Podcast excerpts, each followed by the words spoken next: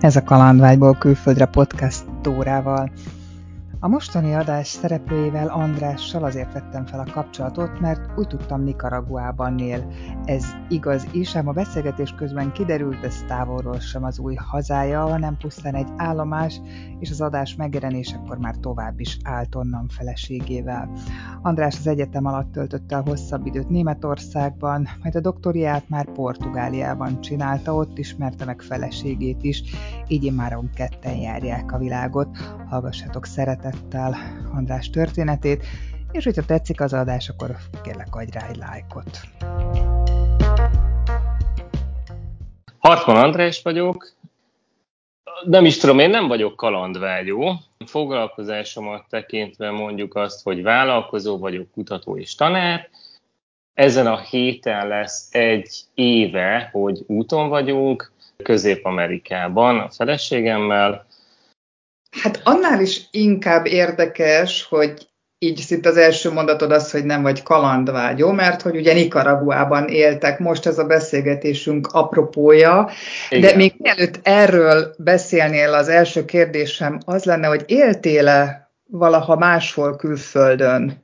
A sztori úgy kezdődött, hogy én voltam Németországban ösztöndíjjal Karlsruhe-ban, egy, tehát egy fél év volt ez a Karlsruhe, Utána kim voltam még egyszer nyári gyakorlaton, még egy fél évre, tehát így összesen akkor mondjuk egy év Németországon volt, aztán Portugáliába keveredtem, Portugáliában csináltam meg a doktorimat, hét és fél év volt ez a Portugália, ott ismertem meg a feleségemet is, és aztán utána éltünk együtt Luxemburgban, ahol kaptam egy kutatói pozíciót, ott az egyetemen voltam és kutattam, és aztán indultunk meg, ez 2009-nek a végére esett, és akkor először Dél-Kelet-Ázsiának mentünk neki, és akkor ott három, tehát úgy az volt az eredeti terv, hogy egy éven keresztül mondjuk azt, hogy ez ilyen gap year lesz, tehát egy évnyi szünetet kiveszünk, ott hagytuk a,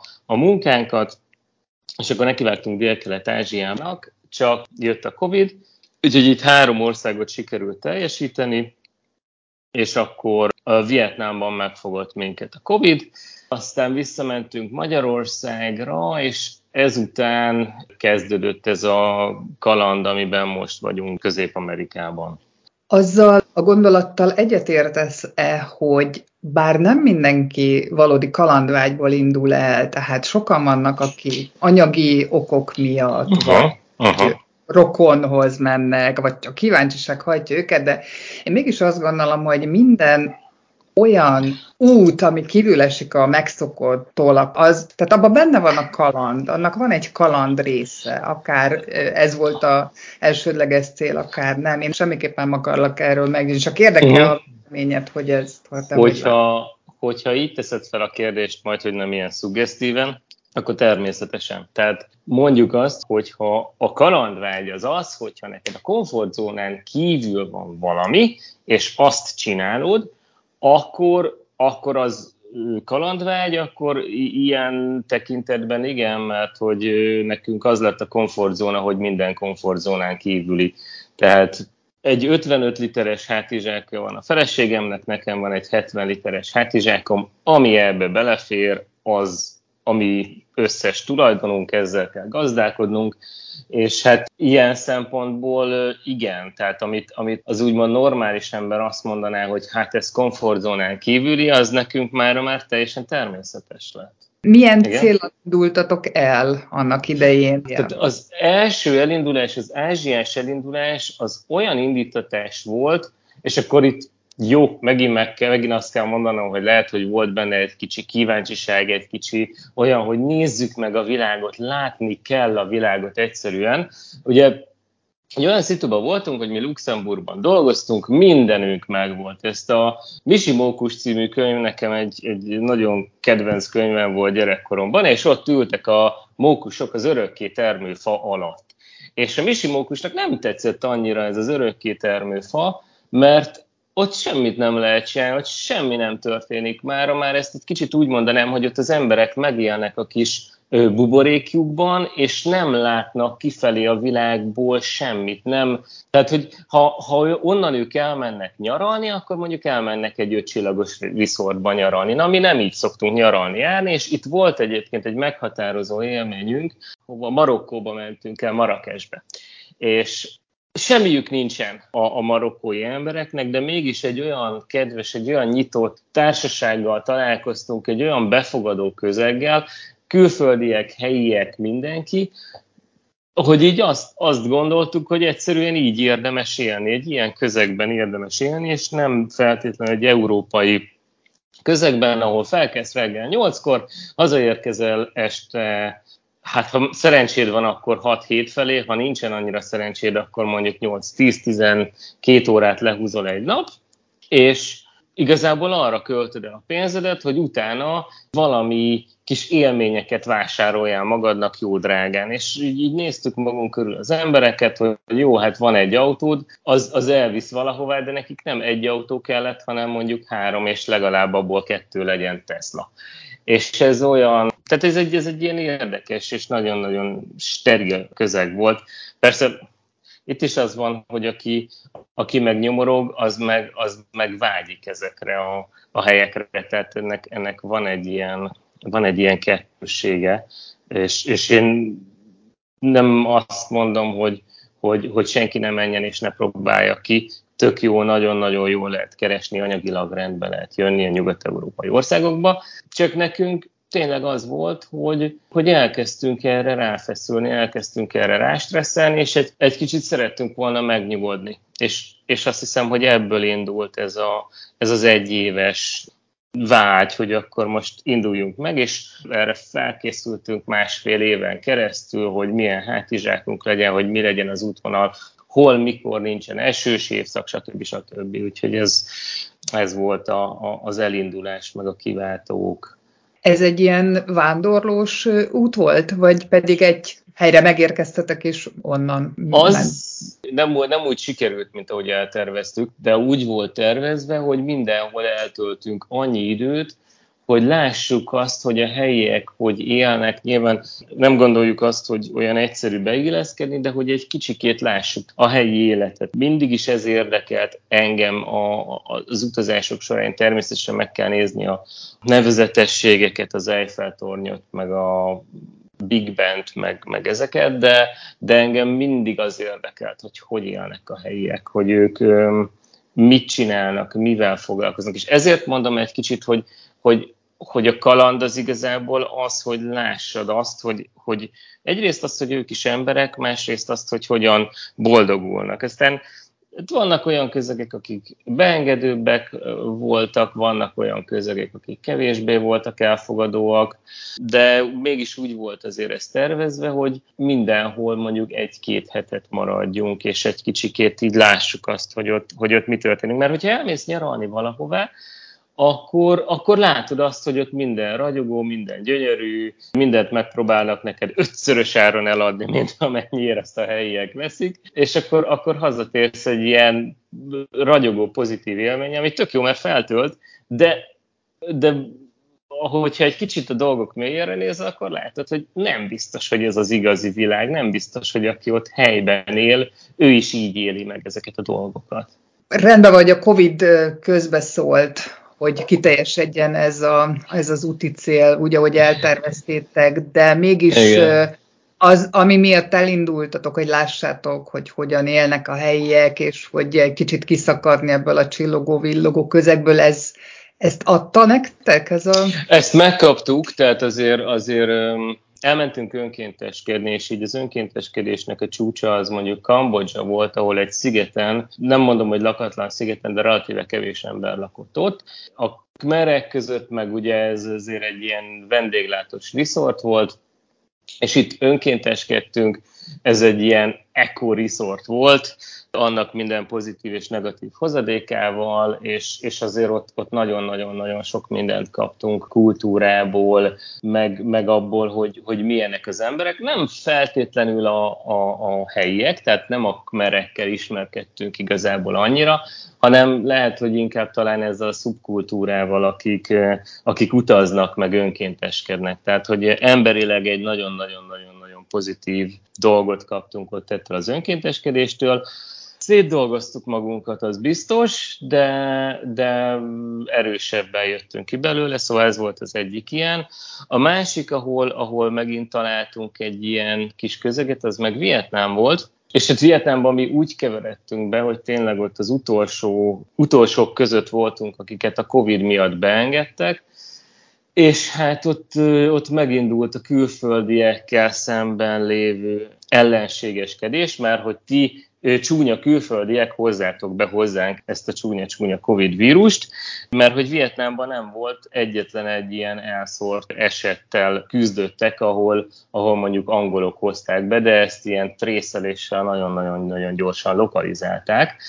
És, és hát egy kicsit így ellenünk volt hangolva turisták ellen a, a közhangulat, de aztán elvetődtünk egy Nha nevezetű városba, ez még Dél-Vietnámban volt, és ott hogy-hogy nem belefutottunk a, a helyi magyarokba, tehát mondjuk azt, hogy három és fél magyar volt ott, rajtunk kívül, azért mondom, hogy fél, mert a, a feledikő nem is, akkor mondjuk azt, hogy négy, mert két darab fél volt, a, az egyik ő vietnámi születésű volt, de perfekt beszélt magyarul, a másik meg ilyen félig vietnámi, félig magyar, tehát ilyen ide eszméletlen közösség alakult ki, nem a helyiekből, hanem az ott élő külföldiekből. Tehát ez az expat közösség, ez egy ilyen nagyon-nagyon-nagyon kellemes közeget teremtett, és ez segített nekünk például abban, hogy ott kibírjuk a majdnem hat hónapot, amíg elhagytuk Vietnámot. Tehát, hogy igazából onnan, onnan még egy városba tovább mentünk, de azért főleg, főleg ott maradtunk. Hosszú volt a hat hónap? Hát ez ilyen érdekes lelki állapot volt, szóval egyrészt, egyrészt az a tudat, hogy ott nincsen semmiféle probléma, tehát hogy, hogy, hogy Vietnámban mi nem láttunk igazából ebből a Covid dologból semmit, csak hallottuk a híreket, hogy fú, máshol ez van, az van, az van. Viszont ez a, az elhagyni az országot, az, az nem volt olyan egyszerű. Tehát volt ilyen, hogy lezárt körülöttünk a város, akkor a városból nem lehetett kimenni. Volt ilyen, hogy a tengerpartot lezárták, csak tudnám, hogy miért. Volt ilyen, hogy próbáltunk volna hazarepülni, vagy Magyarországra repülni, és akkor olyan repülőjegyárakkal találkoztunk, ami egyszerűen tehát irreális ilyen 4-5-6 ezer eurós repülőjegyárak, és mellette a, a vízumot pedig időről időre hosszabbítani kellett, mert ugye megkaptuk mondjuk a tartózkodást, de azért a vietnámi kormányal így nem játszik az ember, hogy, hogy akkor van vízumom, nincs vízumom. Itt is önkénteskedtetek egyébként? Nem, nem, nem. Vietnámban nem önkénteskedtünk Vietnámban. Azt terveztük, hogy, hogy Vietnámban lesz az a az a pont, ahol egy picikét megpihenünk, és úgy mondjuk három hónapot terveztünk eredetileg, és ebben az egész egyéves így kiszabadulásban egy kicsit kitaláljuk, hogy merre menjünk tovább. Mondjuk aztán ez igazából sikerült is, tehát, tehát megtaláltuk az utakat, de hogy erre szántuk volna ezt a Vietnámot, és akkor utána mentünk volna igazából tovább még. Egy kicsit az anyagi részéről lehet beszélni, Persze lehet beszélni az anyagi részéről. Mert igazából az igen, talán szóval egy nagy kérdés, hogy ha az ember úgy tervez, hogy akkor nem dolgozik, hát igazából önkénteskedésért szállást, ellátást kaptatok, de hogy hogy lehet ezt így előre kalkulálni, mennyire volt konkrétan számolva? Önkénteskedésért igen lehetett szállást, meg még legtöbb esetben teljes ellátást is kapni, tehát hogy ott akkor így nem tudsz semmit se költeni, csak az ilyen extrákat, de azért itt is mondjuk ilyen bulikra, meg erre, arra, amarra azért el lehet költeni, hogyha valaki úgy éli az életét. Mi úgy indultunk meg, hogy annyi tartalékunk legyen, hogy egy hónapra 1000 eurót számoltunk. Ugye akkoriban még az eurója 350-60 alatt volt. Tehát ez, ez volt a költségvetés. Aztán voltak olyan hónapok, ahol ennek bőven alatta voltunk. Azért Vietnámban, tehát Vietnámban abban az időben, és akarattal mondom azt, hogy abban az időben még tényleg olcsó volt így az élet, hogy, hogy aztán ez mostanra hogy bojdult fel, azt, azt, azt annyira nem tudjuk. Ez a költségvetés, ez annyira már nem tartható, amikor, amikor az ember a Latin Amerikába indul, akkor, akkor bizony ez már annyira nem tartható, de mikor elindultatok Nicaraguába, ott is ugyanez a cél hajtott titeket, hogy egy ilyen nyugalmas, inkább a természettel összhangban élő társadalommal illeszkedjetek be, és ott éljetek? Szóval a sztori az ugye úgy folytatódott, hogy visszamentünk Magyarországra, és ez a nyolc hónap Magyarországon ez minket nagyon-nagyon megviselt. Tehát ez, hogy ö, akkor volt a kiárási tilalom, akkor ö, azért egy ilyen általános depresszió uralkodott az egész országon, ez a félelem, nem tudom, ez a, ez a kicsit kilátástalanság, és akkor ez emlékszem, ez egy februári nap volt, hol menjünk, hova menjünk, mit csináljunk, és akkor így valahogy a feleségem mind a kettőnkben megfogalmazódott ez a, ez a Mexikó. Tehát Mexikó volt a B-tervünk igazából, mielőtt nekivágtunk volna Dél-Kelet-Ázsiának, és igen, tehát ez a Mexikó jött, és hát igen, hasonló, hasonló indítatásból igazából tényleg csak egy olyan dolgot kerestünk, hogy egy élhető országban, egy élhető közegben legyünk. És hat hónapot voltunk Mexikóban, nagyon-nagyon-nagyon élveztük, tehát Mexikó igazából így a, a szívünk csücske lett, nagyon nagyon-nagyon-nagyon sokat kaptunk Mexikóban. Érdekes módon itt is találkoztunk magyarokkal, itt is nagyon pozitív volt a, a, a magyarokkal való találkozás. Azért néha, néha ez van, hogy külföldre menve azért félve veszi fel az ember a magyarokkal kapcsolatot, hogy fú, milyen lesz, fú, milyen lesz, de, de ott is nagyon, nagyon pozitív volt ez az egész.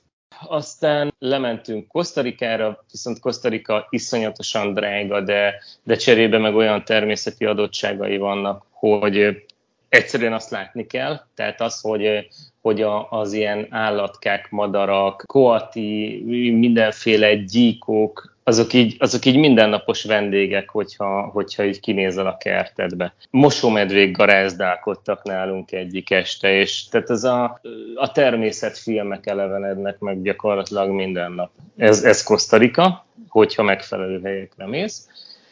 És akkor utána lementünk Kolumbiába, Kolumbiában karácsonyoztunk, nem nőtt annyira szívünkhöz Kolumbia, tehát az lett volna a cél, hogy akkor elmegyünk egészen Brazíliáig, mert, mert Brazília valahogy, valahogy becsípődött mind a kettőnknek, csak aztán Brazília nem engedte be a turistákat, úgyhogy utána visszafordultunk északra, akkor megnéztük Panamát.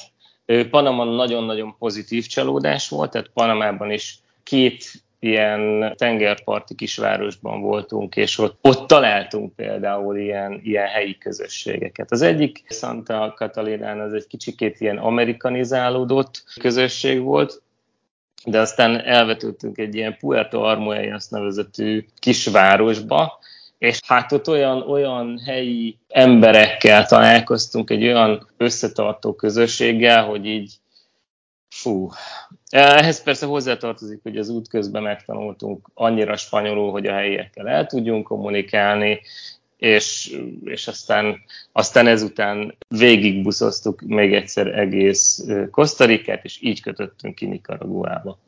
És itt Nicaraguában megint az van, hogy nem annyira a helyiek azok, akik, akikkel jó kapcsolatban vagyunk, de egy elég gyorsan kiépült egy ilyen, egy ilyen picike kis hálózatunk, és akkor egy pár, hát nem mondanám, hogy barátunk, de egy ismerősünk lett ez alatt a bő két hét alatt, amióta itt vagyunk Nikaraguában. De jól sejtem, hogy ti nagyon nyitott, könnyen ismerkedő, barátkozó emberek vagytok a feleségeddel? Nem. Erre a rövid válasz az, hogy nem.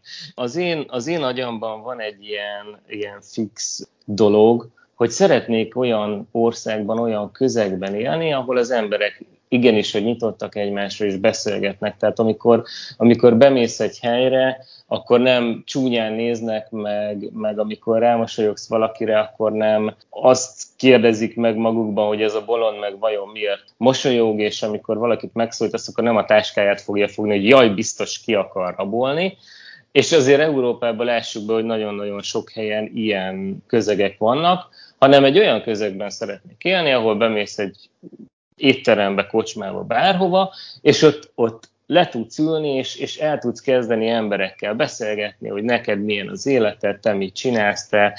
Tehát, hogy ilyen szempontból nyitottak vagyunk, de nem vagyunk extrovertáltak, és tehát, hogy nekünk is sok olyan, és ez megint egy ilyen komfortzónából való kilépés, hogy nekünk kell kinyitni, nekünk kell egyszerűen felvenni a, a, a kapcsolatot az emberekkel, és, és, és ebből származnak aztán olyan pozitív dolgok, amik, amik előre visznek. Hát végső társas lények vagyunk, tehát egy társadalomban nem érdemes úgy élni, hogy én lakok egy 25 emeletes toronyházban, és nem ismerem a saját szomszédaimat, meg akik alattam laknak mert ők, ők azok, akik egyébként a többi tagja a társadalomnak. Persze, ismerhetem az embereket interneten keresztül, meg, meg hasonló, de hogy, hogy azért a saját közegem az meghatároz. Az mindig is meg fog határozni. Hogy érzed, változtat rajtatok ez, hogy így járjátok a világot, és helyen voltatok már? Biztos, hogy változtat. Tehát, hogy én most nem tudnék ilyen dolgokat mondani, hogy miben változtat, de, de ez egy ez egy hatalmas utazás, és nem csak úgy utazás, hogy változtatjuk a helyünket, hanem, hanem változik a gondolkodásmódunk is, változik a, még a preferenciáink is változnak útközben. Például én, én, én az elején valami iszonyatosan parás voltam abban, hogy jaj, ne hagyjunk el semmit, jaj, össze legyen pakolva minden, tehát egy minden utazás előtt nekem ez egy gyomorgörcs volt. Aztán most úgy, hogy vannak olyan hetek, napok, hogy, hogy így naponta csomagolunk, mint, ami, mint amikor az ember vándortáborban van, mondjuk sose voltam, akkor ezek a dolgok teljesen általánosak lesznek. Meg az is teljesen általános lesz, hogy ott van az otthonunk, ahol lakunk. Mit dolgoztok most? Miből éltek? Ez egy, ez egy érdekes sztori, igazából valahol ebből élünk, valahol abból élünk, hogy, hogy éltünk már külföldön, Vietnámban kezdődött ez az egész, ott indítottuk a, a vállalkozásunkat, nagyon sokat beszéltünk arról, hogy fú, kéne egy vállalkozást indítani, és mi is legyen ez az egész vállalkozás, és akkor kitaláltuk azt, hogy, hogy segítsük azokat, akik külföldön élnek, akik külföldre szeretnének költözni, szóval elindítottuk a vállalkozásunkat, nevünk az, hogy Xpat Consulting, x írva, és Hát amit csinálunk, az, az, az minden olyan dolognak a támogatása, hogy akik magyarként külföldre szeretnének menni élni, és külföldön szeretnék megtalálni a helyüket, őket segítsük. Tehát ebben van nyelvoktatás, több nyelvet oktatunk, nem csak mi, hanem együtt dolgozunk egyébként tanárokkal, akik fel tudnak készíteni embereket arra, hogy hogyan éljenek külföldön, állampolgárság megszerzésétől egészen odáig ilyen segítség nyújtásokat csinálunk, hogy fú, nekem fel kéne hívnom XY telefonon, és akkor a németül kéne megszólalnom, de én nem tudok megszólalni, akkor tolmácsolunk, fordításokat vállalunk, önéletrajzokat írunk. Tehát igazából próbálunk az embereknek segíteni abban, hogy, hogy megtalálják a helyüket külföldön. Ez, a, ez, a, ez a, az egyik fő csapás vonal.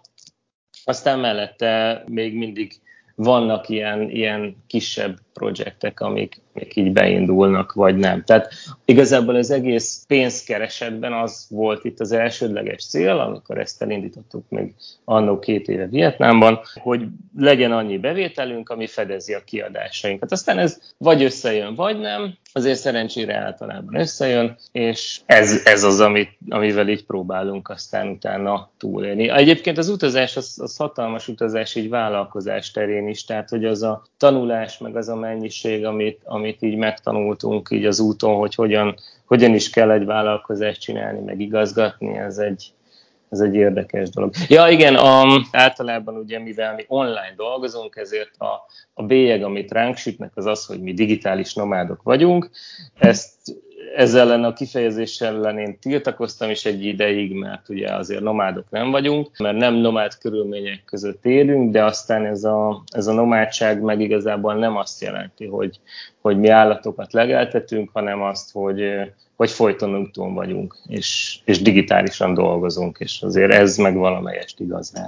Bármilyen országba készüljön az ember, tudtok segíteni neki? Hát azokban az országokban, ahol jártunk, ott igen, meg hát főleg azért Európára van rálátásunk. Tehát, hogy ilyen utazásfelkészítést mondjuk nem igazán csináltunk, hanem mi az X-patokkal foglalkozunk, vagy expatokkal foglalkozunk, akik ugye a külföldön letelepedett magyarok, amilyenek mi is voltunk, meg hát szeretnénk is még külföldön letelepedett magyarok lenni, csak jelenleg keressük azt a helyet, ahol, ahol letelepedhetnénk. Egyébként hány nyelven beszéltek így összesen a feleséget? Összesen, nekem, tehát nekem a főnyelvem a német, mind a ketten beszélünk angolul, portugálul, és akkor, akkor emellett ugye most megtanultunk spanyolul, Franciául én azt mondanám, hogy én értek, a feleségem inkább egy kicsikét tud beszélni is, meg a feleségemnek volt még egy ilyen török Erasmusza, és ott még régen megtanult törökül is, és hát nyilván magyar az anyanyelvünk. Fantasztikus. András, mi a tervetek? Meddig terveztek maradni Nicaraguában? Hát megtanultuk az út során azt, hogy, hogy nem tervezünk, mert ilyen, ilyen lett a világ, de most addig látunk, hogy most még három hétre, vagy két, két és fél hétre le van foglalva a szállásunk, tehát itt egy hónapra béreltünk egy ilyen kis apartmant, és akkor utána valószínűleg megyünk Peruba. Ez, a, ez az, amit látunk, és utána szeretnénk megnézni Argentinát. Aztán, hogy utána mi lesz, azt, azt még nem tudjuk, mert ugye tényleg az van, hogy itt folyamatosan változik, hogy melyik ország enged be, milyen kondíciókkal, mennyi tesztet kell megcsinálni, mennyi, mennyit kell fizetni, kell-e ötcsillagos szállodába vonulni akkor, amikor átmész egy országhatáron, tehát azért most ilyen szempontból az utazás az, az nagyon-nagyon-nagyon meg lett bonyolítva, és már egy csomószor jártunk úgy, hogy hú, meg volt tervezve előre, három hónap, hogy majd ide megyünk, oda megyünk, amoda megyünk, és aztán nem tudtunk menni, úgyhogy ezért ezt a tervezés dolgot is egy kicsikét elengedtük, meg hát olyan szempontból is most, most kényelmes a világ, hogy relatíve kevés a turista. Tehát mondjuk azt, hogy szállás biztos, hogy fogunk találni, de ugyanennek például a, a negatív oldala meg az, hogy a, ezen a kevés turistán szeretnék behozni azt a mennyiségű pénzt, amit a sok turista hozna be, tehát azért egy relatíve drágulást vélünk felfedezni abban, amit útleírásokban olvasunk meg, amivel találkozunk. De most így egyelőre ez a terv, aztán, hogy utána hova megyünk tovább, azt nem tudom. Így rebesgetjük ugye azt, hogy most már megnéztük Ázsiát, most már megnéztük amerikai kontinenst, és akkor, hogy a következő az mondjuk stílusosan Afrika kellene, hogy legyen, de hogy ez mikor és hogyan fog bekövetkezni, ezt még, ezt még nem látjuk. Egy kicsit beszél arról kérlek, hogy hogyan éltek, hogyan telik egy napotok úgy nagy általánosságban. Tehát, hogy mi dolgozunk, azért lekopogom, de szerencsére egy átlagnapon azért van, van mit csinálnunk. Tehát felkelünk, és akkor ugye az időzónából kifolyólag jelenleg van egy 8 órás eltolódásunk, ami azt jelenti, hogy, hogy mondjuk Magyarországon bizniszidőben ír nekünk valaki egy, egy e-mailt, arra én legkésőbb mondjuk 8-10 órán belül fogok tudni válaszolni. És vannak tanítványaink, akkor még, még letanítjuk azokat az órákat, és felkészülünk a következő órákra. Szóval igazából arról van szó, hogy, hogy ugyanúgy, mint amikor az ember bejár a, az irodába, akkor mi is dolgozunk, csak az a különbség, hogy mondjuk lehet, hogy, hogy Kosztarikában vagyunk, és, és a kertünkben mondjuk elfut egy koati, a, amit úgy kell elképzelni, hogy ez mondjuk egy nagy tengeri malac, és ez úgy, ez úgy feldobja az ember napját, hogy fú, látom egy koatit. Délelőtt elterebben dolgozunk, főzünk magunknak, ebédelünk, stb és akkor délutára is van még általában munka, tehát hogy ezt a, ezt a 6-8 órát, ezt, ezt azért leszoktuk dolgozni, és akkor utána este vagy, vagy megyünk valahova, vagy tévézünk, vagy ez az amaz. Nem szokott igazából így hétvégénk lenni, tehát hogy, hogy most akkor hétvége van, hanem inkább arról van szó, hogy, hogy mivel ilyen helyen vagyunk, el szoktunk menni kirándulni. Egynapos, kétnapos kirándulásokra például tegnap előtt elmentünk egy működő vulkánhoz Maszajában, itt a, a környéken van egy vulkán, ahol, ahol meg lehet nézni azt, hogy folyik a láva. Tehát ilyen eszméletlen ö, dolgok, vagy, vagy elmegyünk. Nem, nem is egy dzsungeltúrán voltunk, meg el lehet menni, itt nagyon-nagyon sok vízesés van, vízesésekhez kirándulni, tehát hogy, hogy ez szokott lenni, és ezért általában ezeket hétközben jó csinálni. Tehát, hogy mi úgy, úgy vagyunk vele, hogy, hogy mondjuk lehet, hogy, hogy hétvégén dolgozunk, és akkor hétközben meg így kedden vagy szerdán fogjuk magunkat és elmegyünk kirándulni. Szóval ez szokott lenni így a program. Ugye mondtad, hogy nem nagyon szoktatok előre tervezni. Az a kérdésem mégis, hogy hogy látod, fogtok-e Magyarországon élni még valaha? Nem tartom valószínűnek. Tehát nyilván Magyarországon laknak a, a szüleink, családi kötöttségeink vannak Magyarországon, biztos, hogy fogunk menni látogatóba, de én egyelőre nem látom azt, hogy mi tartósan Magyarországon élnénk. Honvágyatok szokott lenni? Ő, ez egy nagyon érdekes kérdés. Nem. Tehát az emberek hiányoznak, a közeg és a, a, az egész ö, millió az nem. Tehát igazából az emberek hiányoznak, de én ezt nem honvágynak nevezném, hanem, hanem az emberek hiányoznak. És egy nagyon érdekes eszmélésünk volt, amikor visszamentünk Portugáliába pár évvel ezelőtt, még, még akkor Luxemburgból visszamentünk Portugáliába, hogy a portugál ország felé erősebb honvágyunk van mondjuk, mint Magyarország felé. Tehát Portugália felé, a portugáloknak van erre egy szavuk, úgy hívják, hogy saudade, és ez a ez az elvágyódás, vágyódás, ez a kicsit melankólia, hogy én, hogy én elmentem onnan, tehát a portugál közeg az, az, az sokkal inkább hasonlít nekünk egy, egy honvágyhoz, mint a, mint a magyar felé. Lehet, hogy egyszer még Portugáliában fogtok. Ez simán lehet. Ez simán lehet. Utolsó kérdésem, hogy van-e olyan történet, ami itt az utazásotok során esett meg veletek, és szívesen felidéznéd a hallgatóknak? Igazából a, a, a legviccesebb történet, az szerintem ez a, hogy hogyan kötöttünk ki március 15-én Vietnámban az ottani helyi magyar étteremben, és hogy hogyan köszöntöttük unikummal a, a, a március 15-ét. Tehát egy, ez igazából pont, pont egy olyan történet volt, hogy akkor voltunk igazából a leges legmélyebben. Körülbelül úgy, hogy hát még adunk egy pár napot ennek a Vietnámnak, és akkor utána, utána feladjuk az egészet, és indulunk haza. Hát nem titok, csúnyán beszéltünk magyarul, és, és, és szitkozottunk a, az úton, és ott kint ült egy ilyen pacák az egyik hely előtt, és így furán nézett, így, így, így fölnézett ránk, és így furán nézett. És aztán így, így, így mi is visszanéztünk, és akkor így, így, így ránk így, magyarok vagytok?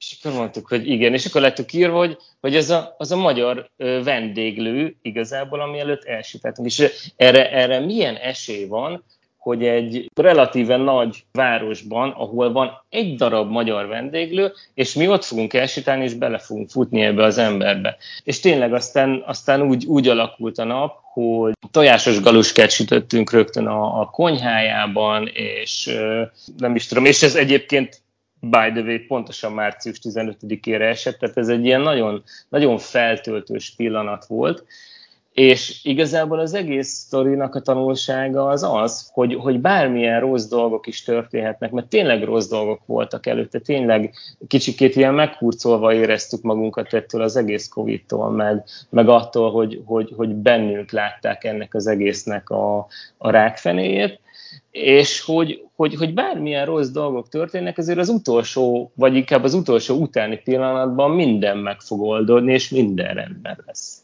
Tehát van egy ilyen végső, ilyen, nem is tudom, hogy ezt tudatnak nevezhetjük-e, vagy, vagy, vagy, vagy megérzésnek, de van egy ilyen, lett egy ilyen biztonságérzetünk, hogy, hogy minden rendben lesz. Mert miért ne lenne minden rendben? Tehát, hogy most itt beszélhetnénk arról, hogy ez biztos, hogy karma, mert mi is sokat segítünk másoknak, és mi is sokat kapunk másoktól, vagy, vagy, vagy, vagy egy teremtő, vagy egy mindenható egyébként nem hiszünk Istenben, de hogy tehát, hogy, hogy de, de ebben meg, hogy a dolgok a végén el fognak rendeződni, ezt, ezt ezer milliószor megtapasztaltuk ennél kisebb közegekben is.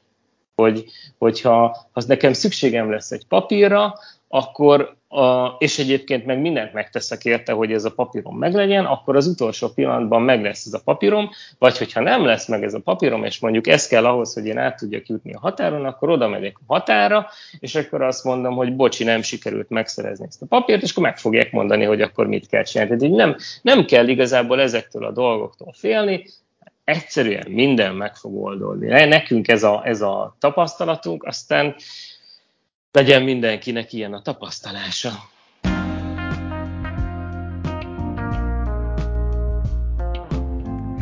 Remélem, hogy tetszett az adás.